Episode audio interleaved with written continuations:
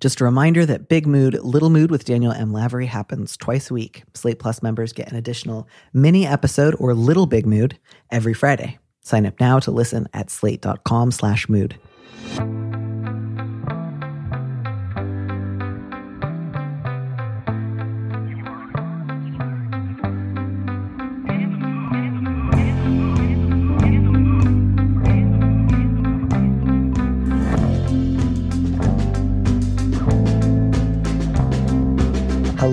And welcome back to Big Mood, Little Mood. I am your host, Danny Lavery, and with me in the studio this week is Kaitlynn Bartley, a higher education professional working in residence life in the greater Boston area, and Nicole Fusco, an epidemiologist who was lucky enough to get a sister in law who talked their way into being guests on her favorite podcast.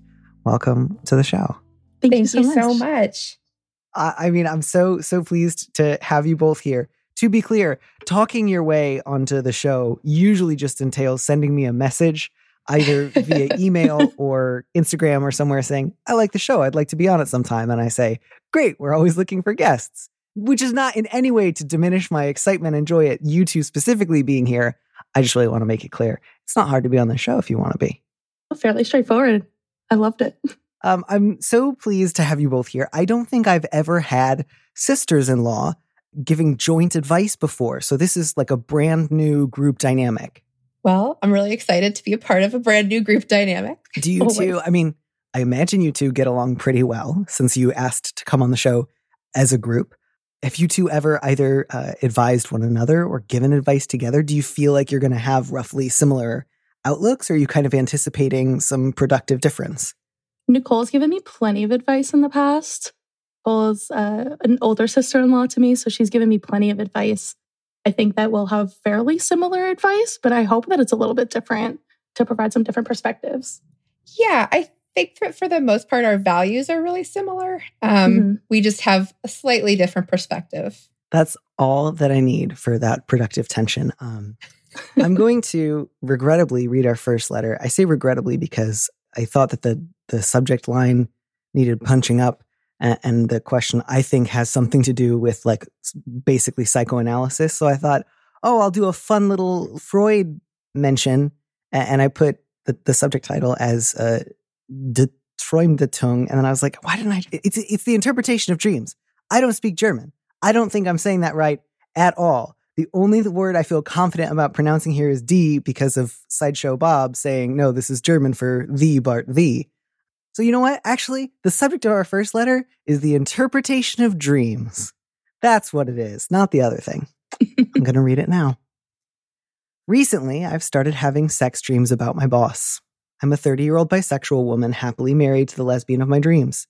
She's my best friend, I'm deeply in love with her, and our marriage is strong. I emphatically do not want to sleep with my boss, but ever since the sex dream started, I've begun daydreaming about him as well. Now, when I see him at meetings, I feel myself blush. When he walks by my desk, my heart speeds up. It feels like I have a tiny crush on him. He's always professional with me. I know my feelings aren't reciprocated. There's no flirting.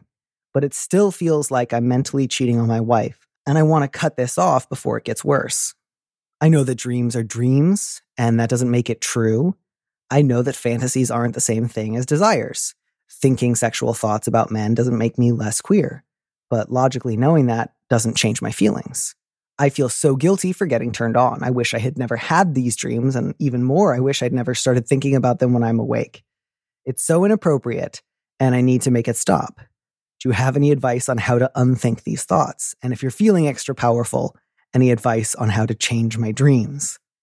And I, I really just wanted to start by saying I'm very like excited for this letter writer, not because I'm happy that she's feeling distressed, but I just really wanted to reassure her that not only is this so normal and understandable, this is basically how psychoanalysis was invented.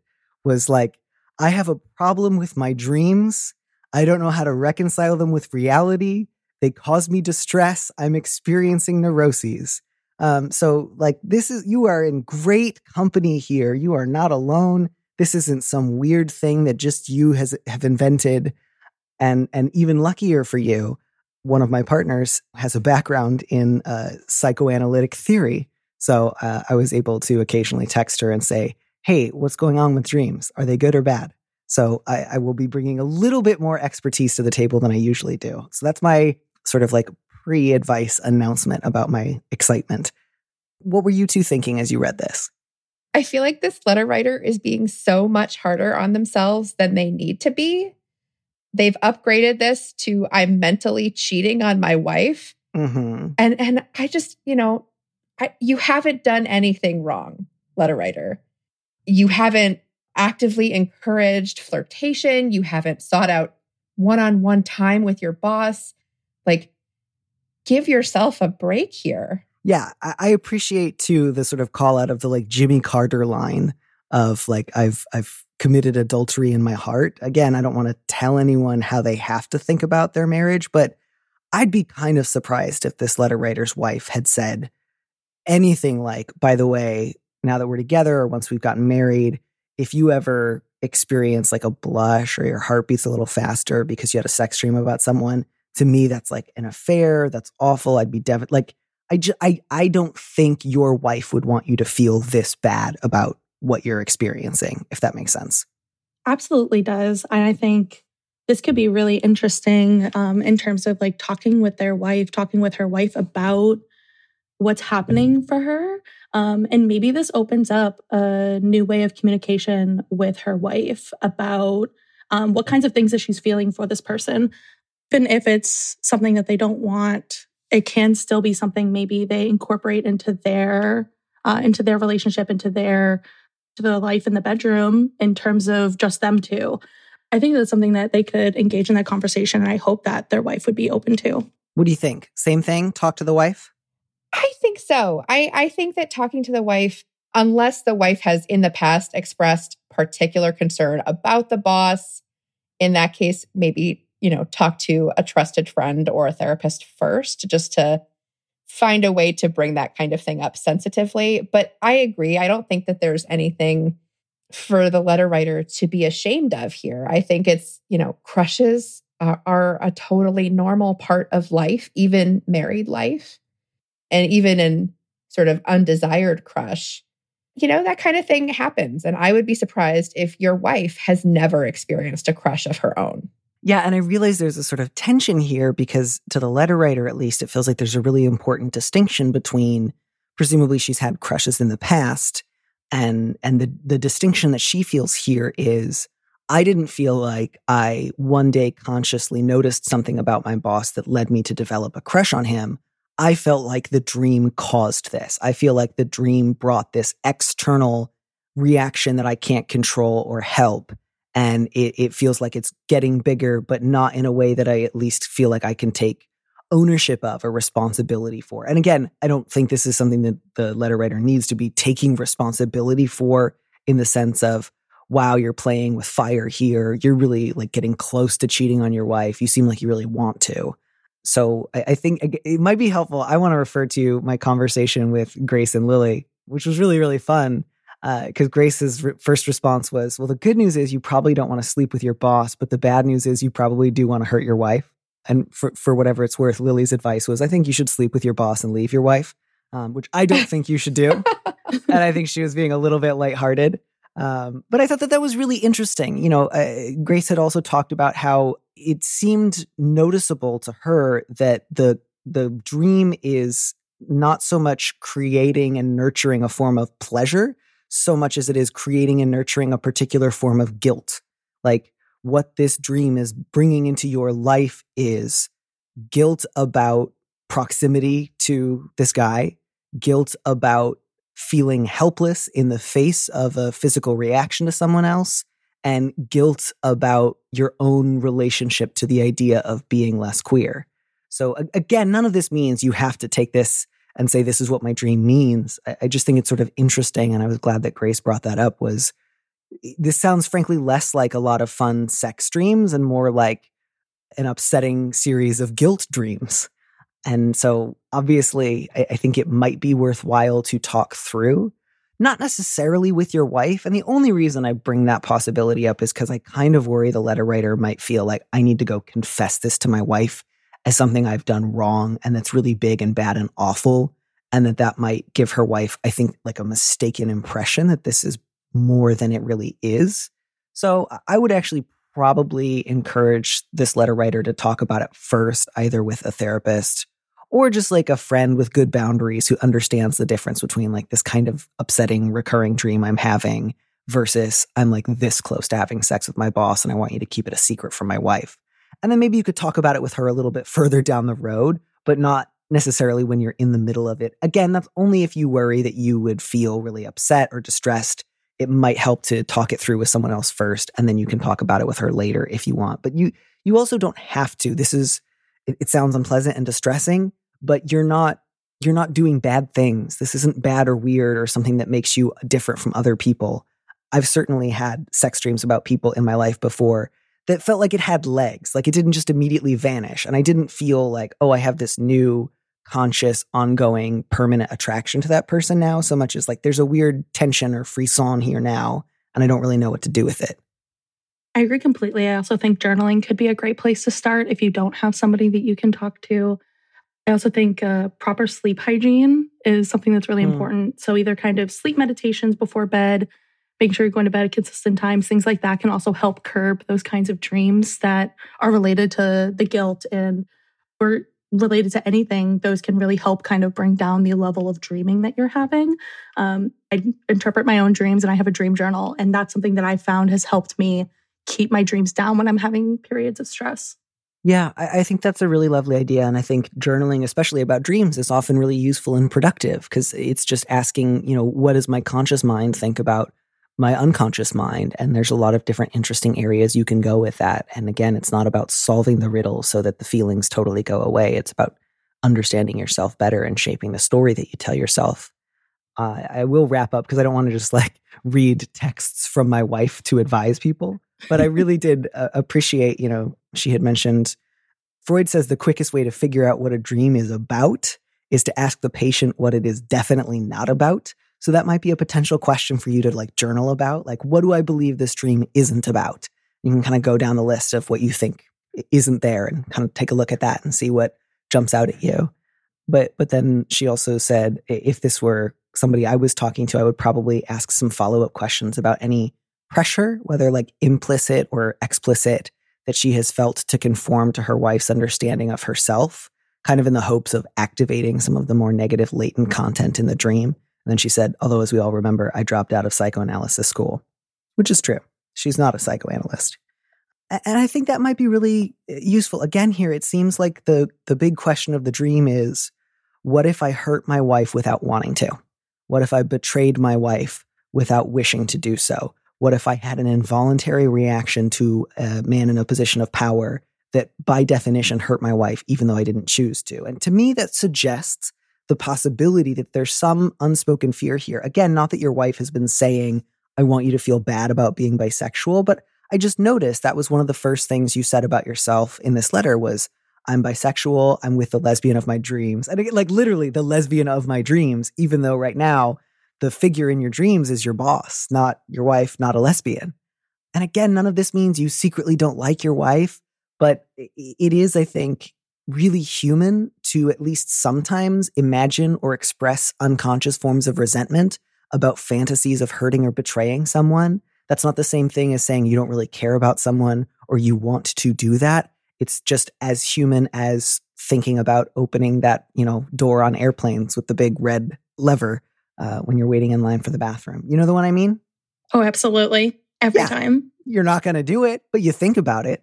But yeah, I, I think it's just again without judgment and without like self-recrimination to just sort of ask some questions about why might I be thinking right now a lot about this fear I seem to have of hurting my wife without wanting to? And what can I, uh, you know, what can I do with that? Um, again, none of this means you got to solve it tomorrow. All that's happened is you've experienced some like low grade physical reactions to this guy's presence. You're not saying, I'm worried I'm going to say something wild or I'm going to do something inappropriate it might feel uncomfortable, but you can just let yourself notice those feelings in the moment and say, like, my heartbeat will eventually come back to normal. This blush probably feels more um, apparent than it looks. I don't know about you two, but I don't think I've ever seen someone like conspicuously blush more than four or five times in my whole life. No, I don't even blush. And I have my skin is practically translucent. I'm so pale. So, I, yeah, I feel like it's probably not as obvious to everybody else. Yeah. So, I, I hope this feels reassuring rather than like, don't worry, you're supposed to hate anyone you're intimate with and dream about ways to hurt them. I really don't think that's a bad thing. I mean, obviously, if every night the second you fell asleep, you dreamed about like itchy and scratchy style murdering your partner, that would be very distressing for all of us. But it's very, very human to have like weird impulses or momentary thoughts or anxiety dreams. I've had anxiety dreams about people I loved and valued before, and it's sometimes taken a little while to shake it off or to kind of work through what I feel like it means. But none of this is like foreshadowing or a portent or going to force you to do something against your will. And, um, you know, I hope you can take this as an opportunity for curiosity and, and non judgment. I think that's my last thought on the matter. Do, do either of you have any final words or suggestions for this letter writer? I did just want to, um, one of the last questions any advice on how to unthink these thoughts? I don't know that you can unthink them, but it's possible that all of the guilt that you're feeling and the ruminating that you're doing during the day is making them more of a problem at night. So it's the like, well, don't think about a red balloon and then all you can think about is the red balloon. Maybe take a step back and and think about some other things that are happening in your life and see if you can sort of redirect some of that energy. Yeah, and I think if if the letter writer, I do want to now open up the possibility of talking to her wife about it because I think one of the things that would be really helpful is you could say to your wife, I actually had a kind of upsetting dream a few days ago and I've been feeling distressed. I think that would be true and an accurate way of describing what you're going through.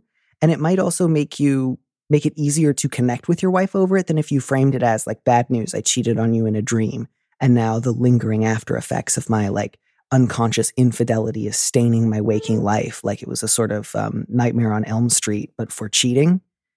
And and i think if you were to share the fact that it's distressing you and making you feel like unhappy then you could eh, i think it would be easier for her to maybe like offer you some reassurance or some help in that moment rather than like bad news i like hurt your feelings in a dream because I, I think that's closer to the truth for you. So if you do decide to talk to her about it that would be my suggestion for how to open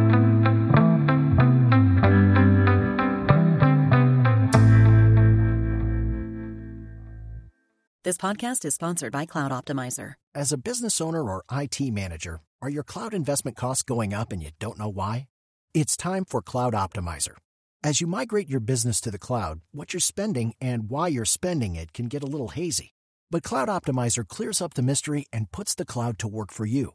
Cloud Optimizer starts by analyzing usage patterns, right sizing resources, leveraging discounts you may not be aware of, implementing automation, and much more. And by reducing unnecessary expenses and maximizing performance, Cloud Optimizer guarantees you a savings of five times what you spend for their service. As you utilize cloud based services more and more, you don't have to lose sight or control of your spend. You can stay agile, streamline your costs, and optimize your performance, plus save significant money with Cloud Optimizer. Make the cloud work for you with Cloud Optimizer. Get a free assessment and find out how much you can save by going to cloudoptimizer.com. Go to cloudoptimizer.com for your free assessment. That's cloudoptimizer.com.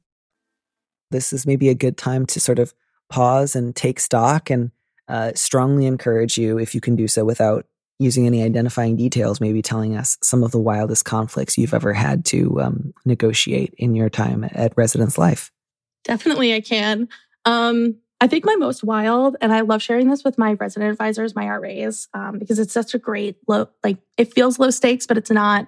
Um, I had, this was what, actually when I was an undergrad. So I was a peer mentor and I was supporting students in a peer capacity.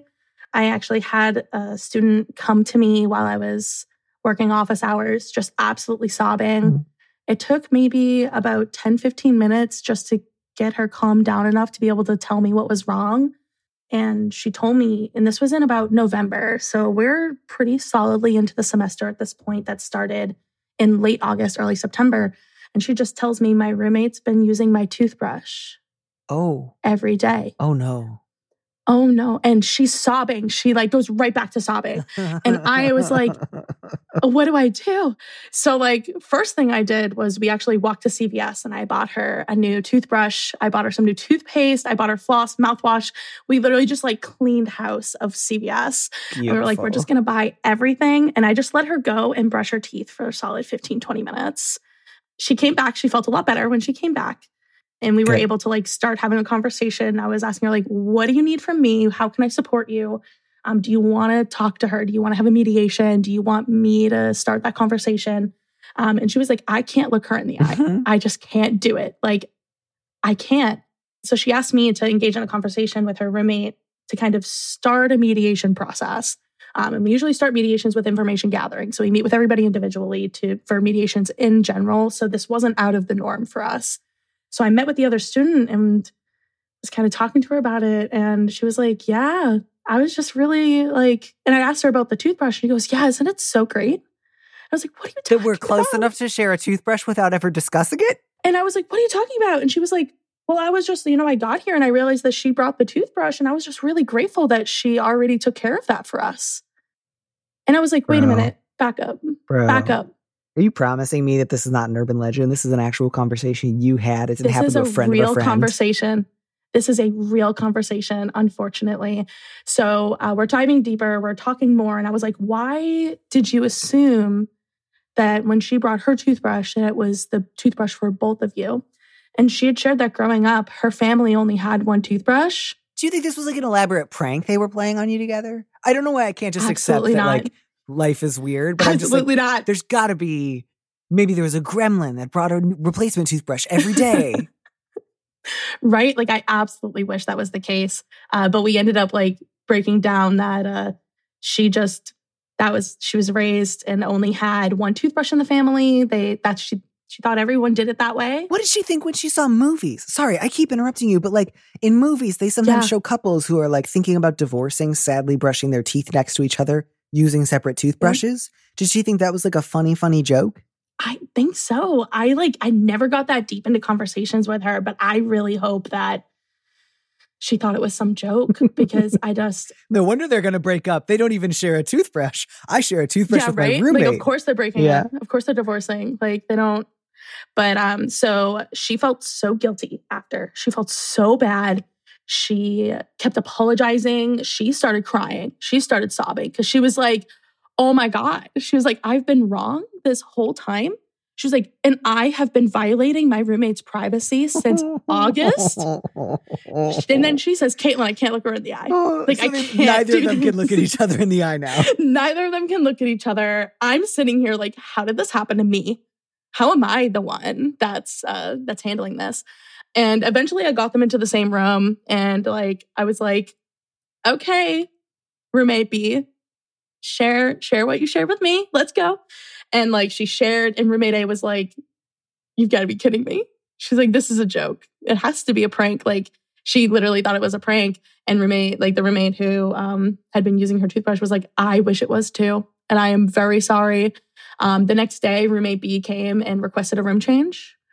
Uh, the one who was using the toothbrush, she came and requested a room change and said, like, we're both uncomfortable. She shouldn't have to move because I violated her privacy. I should be the one to move. Oh my god. Um, and we uh, got her moved to another room um, in a different hall, which is great. Yeah. Got her, them far away from each other and uh, was able to, she met with me a couple like months later to kind of be like, I had some really weird conversations with my new roommate about what things can I can't we use. And she was like, I just don't use anything without explicit permission now. And I said, that's a great rule of thumb. I love that for you. I just, I think about it every year because I use it in my trainings with my resident advisors because, like, You don't want it to happen such- twice. It's unlikely, no, but it's one of those things No. like if I could prevent this from happening a second time, I'm going to do it. yeah, absolutely. And it's a really good, um, it's a really good story when I'm training my staff about like, you never know what's going to come your way. You never know what reasoning someone has for doing something until you get into the conversation and you still got to manage it. And you still got to make it work. So it was just wild times. Yeah. Yeah. Wow. That was truly beautiful. I, I can't thank you enough, frankly. Uh, and So glad I could share with I, I, more people. I guess my only question is, Nicole, how are you going to top that? I it is absolutely not possible.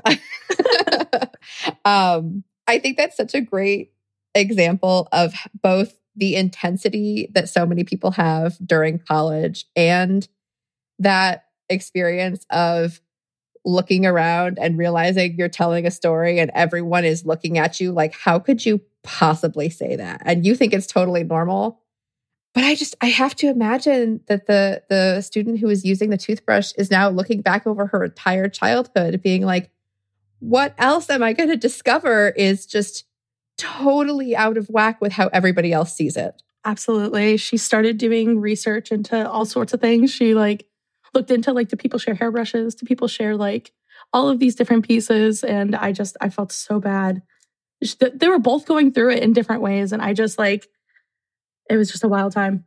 I mean, it makes sense. Like college is very much the time when, unless you've had a slightly more uh, unusual growing up experiences for a lot of people, it's the first time you live with other people who aren't your relatives, and so there's a lot of is this not normal on on like every facet of like sharing a living space Plus, you know, some people have been like looking after themselves, doing their own chores since they were in like sixth grade, and other people are like, what is laundry? And that can uh, lead to a lot of complications. So, there, but for the grace of God, go all of us. And um, I hope you just, yeah, just like hand out toothbrushes at random on campus when you're walking around. I keep them, and I, that's one of the things that I keep in my office is a full like hygiene set now. It's just yeah, everything I could think of that somebody could need, and like the best case scenario is someone runs out of toothpaste in the morning and I can provide that for them. Brilliant. And the worst case scenario is someone comes and tells me that again. And we don't have to walk all the way to CVS. Perfect. Perfect. I love this plan.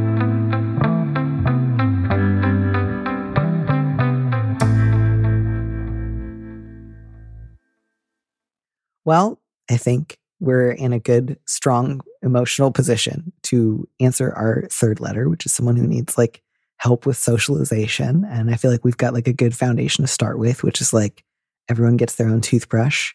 And also, how do you help the person who mistakenly used other people's toothbrushes so that they can continue on? So that's like a good founding principle. Um, Nicole, would you mind reading this letter? Absolutely. Subject Need my social sea legs. I am a queer person in my late 20s with a bad habit of isolating myself. That started before, but was certainly made worse by the pandemic. I finally started to go out and meet people again.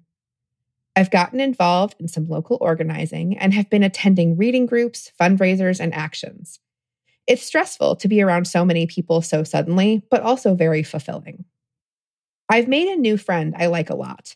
They're a very cool trans communist who's new to town. We've had a lot of great conversations, and recently they said I'm the only person in town they really trust. It was lighthearted and I was flattered, but also really terrified. I've been living a very straight life for a long time.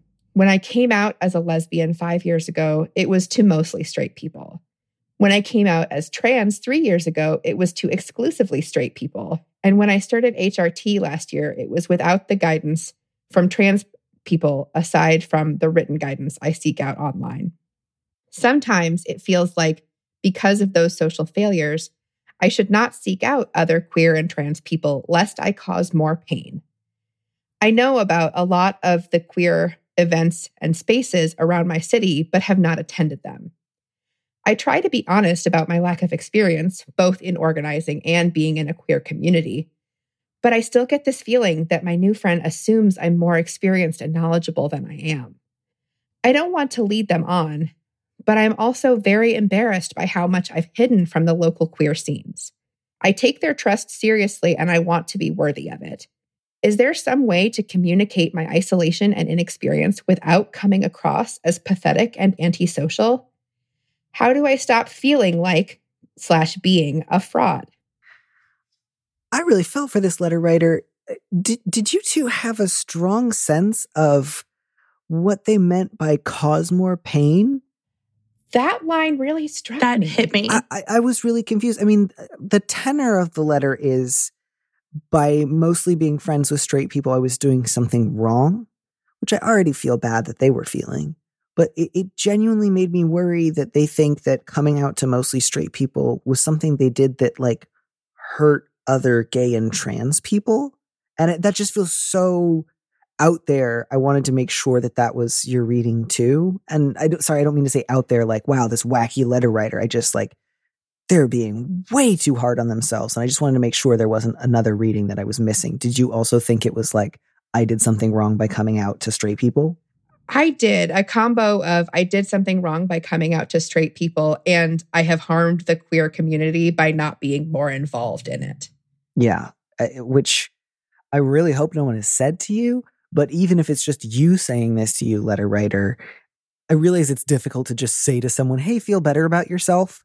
But it, sounds like part of what goes along with what you call this bad habit of isolating yourself is uh, maybe a corresponding habit of getting really angry with yourself for that isolation, blaming yourself for that isolation, and attaching like harm to it as if by being isolated or depressed or sad, you are hurting other queer people by like failing to give them your company.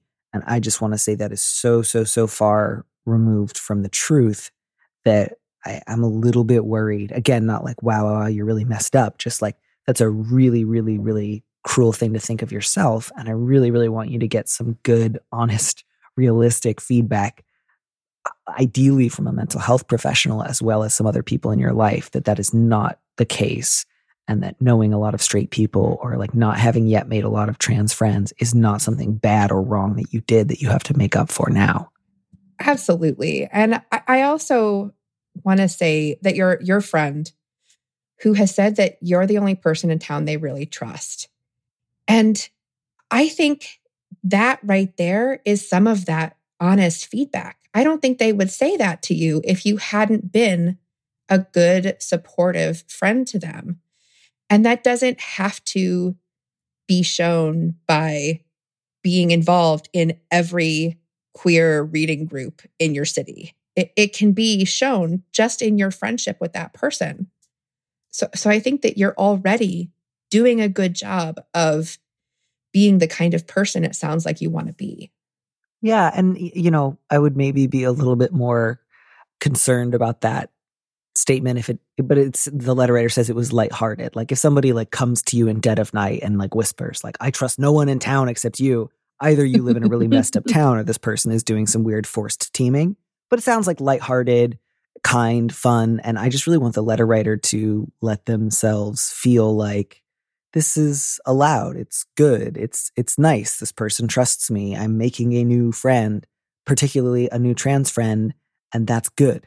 Absolutely. And I think it's really when I was reading this letter, one of the things that I thought of was, wow, this is such a beautiful experience that you get to have with this person.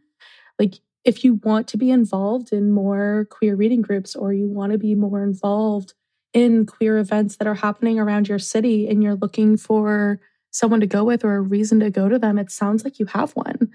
And it sounds like you have a really beautiful experience to get to experience these things with someone who trusts you and someone who you trust. And I think that that can be really amazing for you to get to do these things if you want to. I also think it would be okay if you didn't want to experience these things. But having someone that you can connect with in this way sounds like it could be really good for you. Yeah, I, I, I really just want this letter writer, if nothing else, to just know these were not failures. This was not pain that you caused the community. Um, this was like loneliness and isolation that you suffered. And it's a really good thing that you are getting to spend more time with people generally and also with cool trans people specifically. I want more of that for you you don't have to uh, apologize or atone for having been isolated in the past. That's not a knock against you. And hopefully, no new queer or trans friend you make will ever suggest that that is the case. Absolutely agreed. I think when I think about the question that this letter writer asked and how do I stop feeling like slash being a fraud, I think that's so difficult and it's such a struggle to really try to get there. And I really say to myself a lot, and I do this a lot professionally as well as personally, is really just unfortunately, I fake it till I make it sometimes. And sometimes even just looking in the mirror and saying, I am not a fraud. Like it is okay that I am the person that I am right now. And I've had the experiences that I had. And I think that that can be a step. But I don't know. What do you both think? Did you have any advice for how to help this person stop feeling like they're being a fraud. I really wasn't sure how to support this person. Yeah, because fraud just felt again so not the word So here, harsh. and, so I think uh, maybe a more helpful way of describing it, letter writer, might be. I'm not sure how much I want to share with this new friend the loneliness and isolation I've been experiencing over the last few years. Maybe in part because I don't want to put too much pressure on them as as one friend to make up for lots and lots of others. That I think is an understandable road to want to walk carefully. But the fact that you haven't had a lot of gay friends before, it doesn't subtract at all from your own outness. And again, I think it might even help to just remind yourself you say, like, I don't want to lead them on, but it's like, you did come out as a lesbian five years ago. You did come out as trans three years ago. You did start HRT. Those are all real experiences you have had. Just because they happened in a mostly straight context, the other people who heard you do it happened to be straight, doesn't mean you didn't do them and, and doesn't mean they were made up. So that's re I mean, again, I think you don't have to think of this sort of thing in terms of experience, but if you want to, you have some. So you can counter that sort of like self recriminating thought with reality, which is like, I actually have been out for five years. I actually have been on HRT for a year. That's real. Again, unless you have specifically lied to this new friend and said, like, I have eight trans friends. They are all named like Tina, Trina, and Brina. Then then you would have to say like sorry i made all eight of those people up but like if you haven't done that you have not led them on you haven't done anything wrong there there would be no moment where they would say whoa whoa whoa you're you're telling me you didn't watch this gay show that i think everyone should have watched or like know this one person i think everyone in this state should know like that's just not something i think that's being asked of you I totally agree. And I, I think that while you absolutely don't have to share any of this with your new friend, and and I agree that you should maybe think about it in a way to try and not try to put too much pressure on them. Um, you ask, is there some way to communicate my isolation and experience without coming across as pathetic and antisocial? I think there absolutely is. I think that you can, for me, about how you approach the conversation instead of sitting down, okay, well, I have something big to confess, or I, I have something I really need to tell you. I think that it can be smaller than that. Something like, oh, you know, I actually haven't been to this kind of a, an event before, or I, you know, especially with the pandemic that everybody has been dealing with over the last few years, I, during the pandemic, wasn't able to get out very much, or sort of in b- smaller bite sized chunks that you can feel like you can share with people, but without turning it into a huge confession of, well, I'm terrible and pathetic and antisocial. Yeah. Yeah, I think that the the thing you can communicate is I've been isolated and lonely. And the thing I think that should be communicated more with like a therapist is I'm unworthy of social connections. I something is wrong with me because that happened.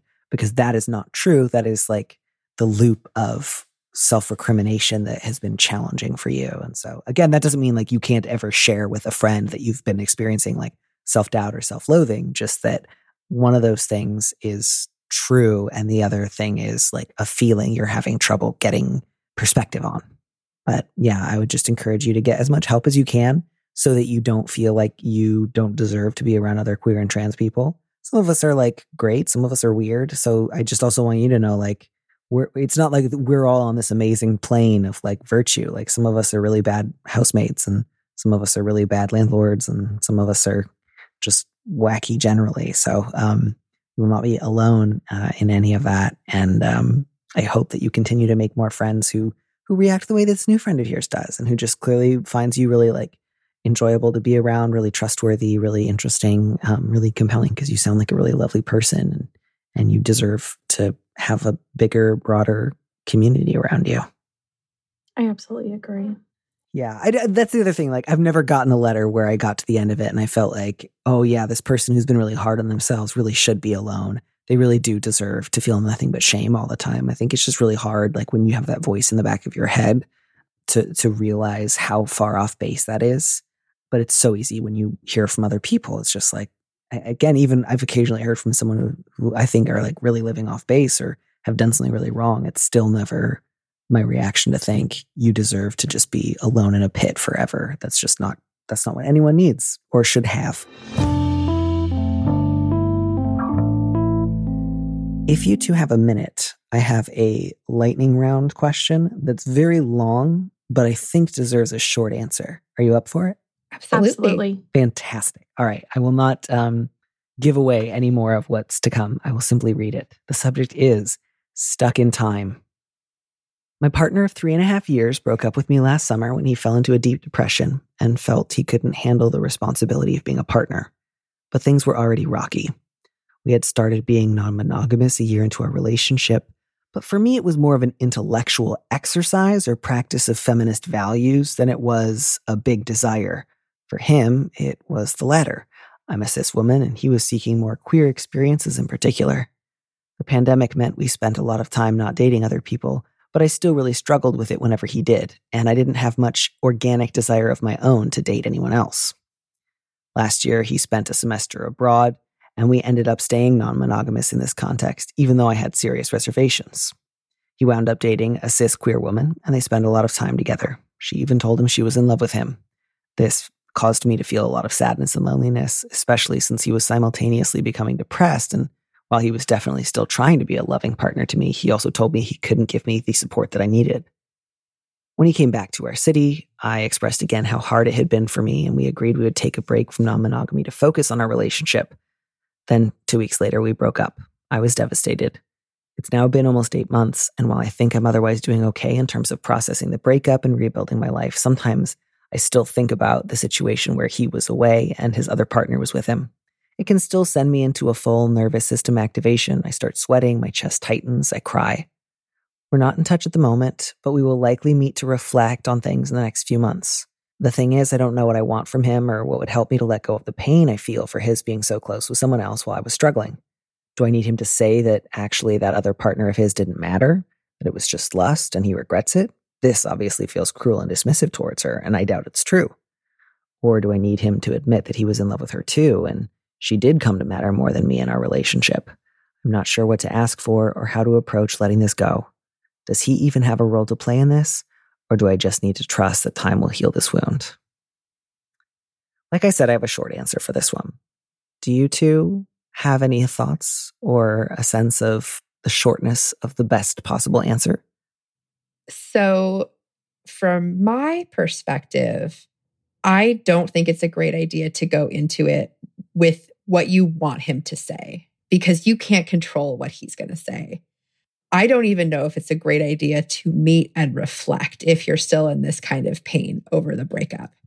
I think that would maybe be more helpful for you is to talk about it with a therapist or a friend, or even just reflect on it by yourself. I, I don't think that you can get what you need from him in terms of healing from that relationship. Yeah, I, I'm right there with you. It sounds like you were really sad about a breakup and you feel this sort of like ambivalent desire to like either meet up with your ex and tell have him lie to you about how someone else wasn't important to him when you know it's not true or say that he really did love this other person but i think that the reason that neither of those scenarios feel satisfying to you is the problem is he broke up with you and that made you sad and that makes a lot of sense because it's really sad when somebody breaks up with you especially if you love them but there's no way that he can backdate it or give some sort of like after the fact justification that's going to make it feel good. He broke up with you. That was sad. And I don't think there's anything to be gained from meeting up with him to process. Again, because it kind of sounds like reading between the lines. His thing is he'll avoid saying something that he thinks will really hurt your feelings, which makes you feel like the truth is being withheld from you because it is. And I just think there's, is there anything somebody could say that would make them dumping you feel good? And I think if the answer to that is no, which I, I, think it's true, I just don't think there's anything that makes a breakup feel incredible. That's not to say that someone just like calling you up to say, Welcome to Dumpsville, baby, population you is ideal. But beyond like a certain, here's the facts, it's just that breakups are sad. You're sad that he broke up with you. And that makes a ton of sense. But he's never going to be able to make you feel better about the fact that he broke up with you because he broke up with you. And man, oh man, I hope in your future relationships, if somebody says, Would you like to be non monogamous with me? And you say, I have no desire to do that, but it seems like a general feminist value I should hold, that you stop and say, I realize I just said something that sounds totally deranged and totally antithetical to my own happiness. What I meant was, no, I wouldn't like to do that. And either we should break up because we're incompatible, or you should say, okay, I can live without that and I'm happy to compromise and let's be monogamous. So that's it. You're sad you got dumped because it's sad to get dumped and you don't like non monogamy. And it's, there's no kind of relationship arrangement you should ever throw yourself into because you think it reflects your values. Because you know what should be a, a big one of your values?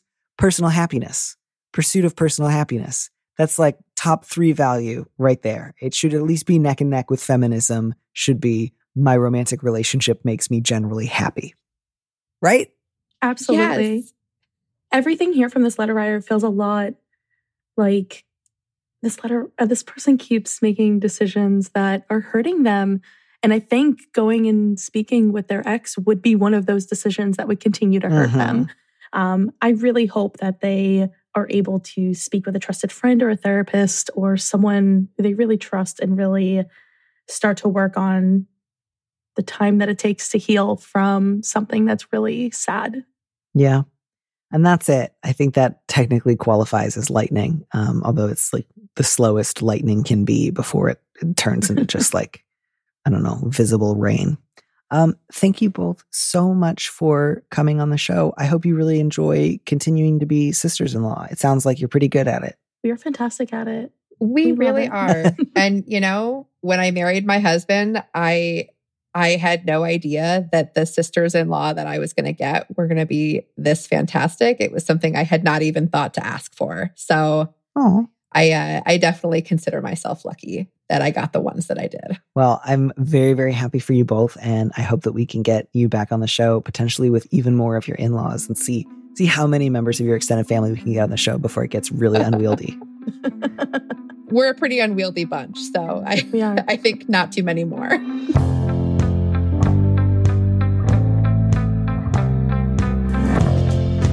Thanks for joining us on Big Mood, Little Mood with me, Danny Lavery. Our producer is Phil Surkis, who also composed our theme music. Don't miss an episode of the show. Head to slate.com slash mood to sign up to subscribe or hit the subscribe button on whatever platform you're using right now. Thanks. Also, please leave us a review on Apple Podcasts. We'd love to know what you think. If you want more Big Mood, Little Mood, you should join Slate Plus, Slate's membership program. Members get an extra episode of Big Mood, Little Mood every Friday, and you'll get to hear more advice or conversations with our guest. And as a Slate Plus member, you'll also be supporting the show. Go to slate.com forward slash mood plus to sign up. It's just $15 for your first three months. If you'd like me to read your letter on the show, maybe you need a little advice, maybe you need some big advice, head to slate.com slash mood to find our big mood, little mood listener question form or find a link in the description on the platform you're using right now. Thanks for listening.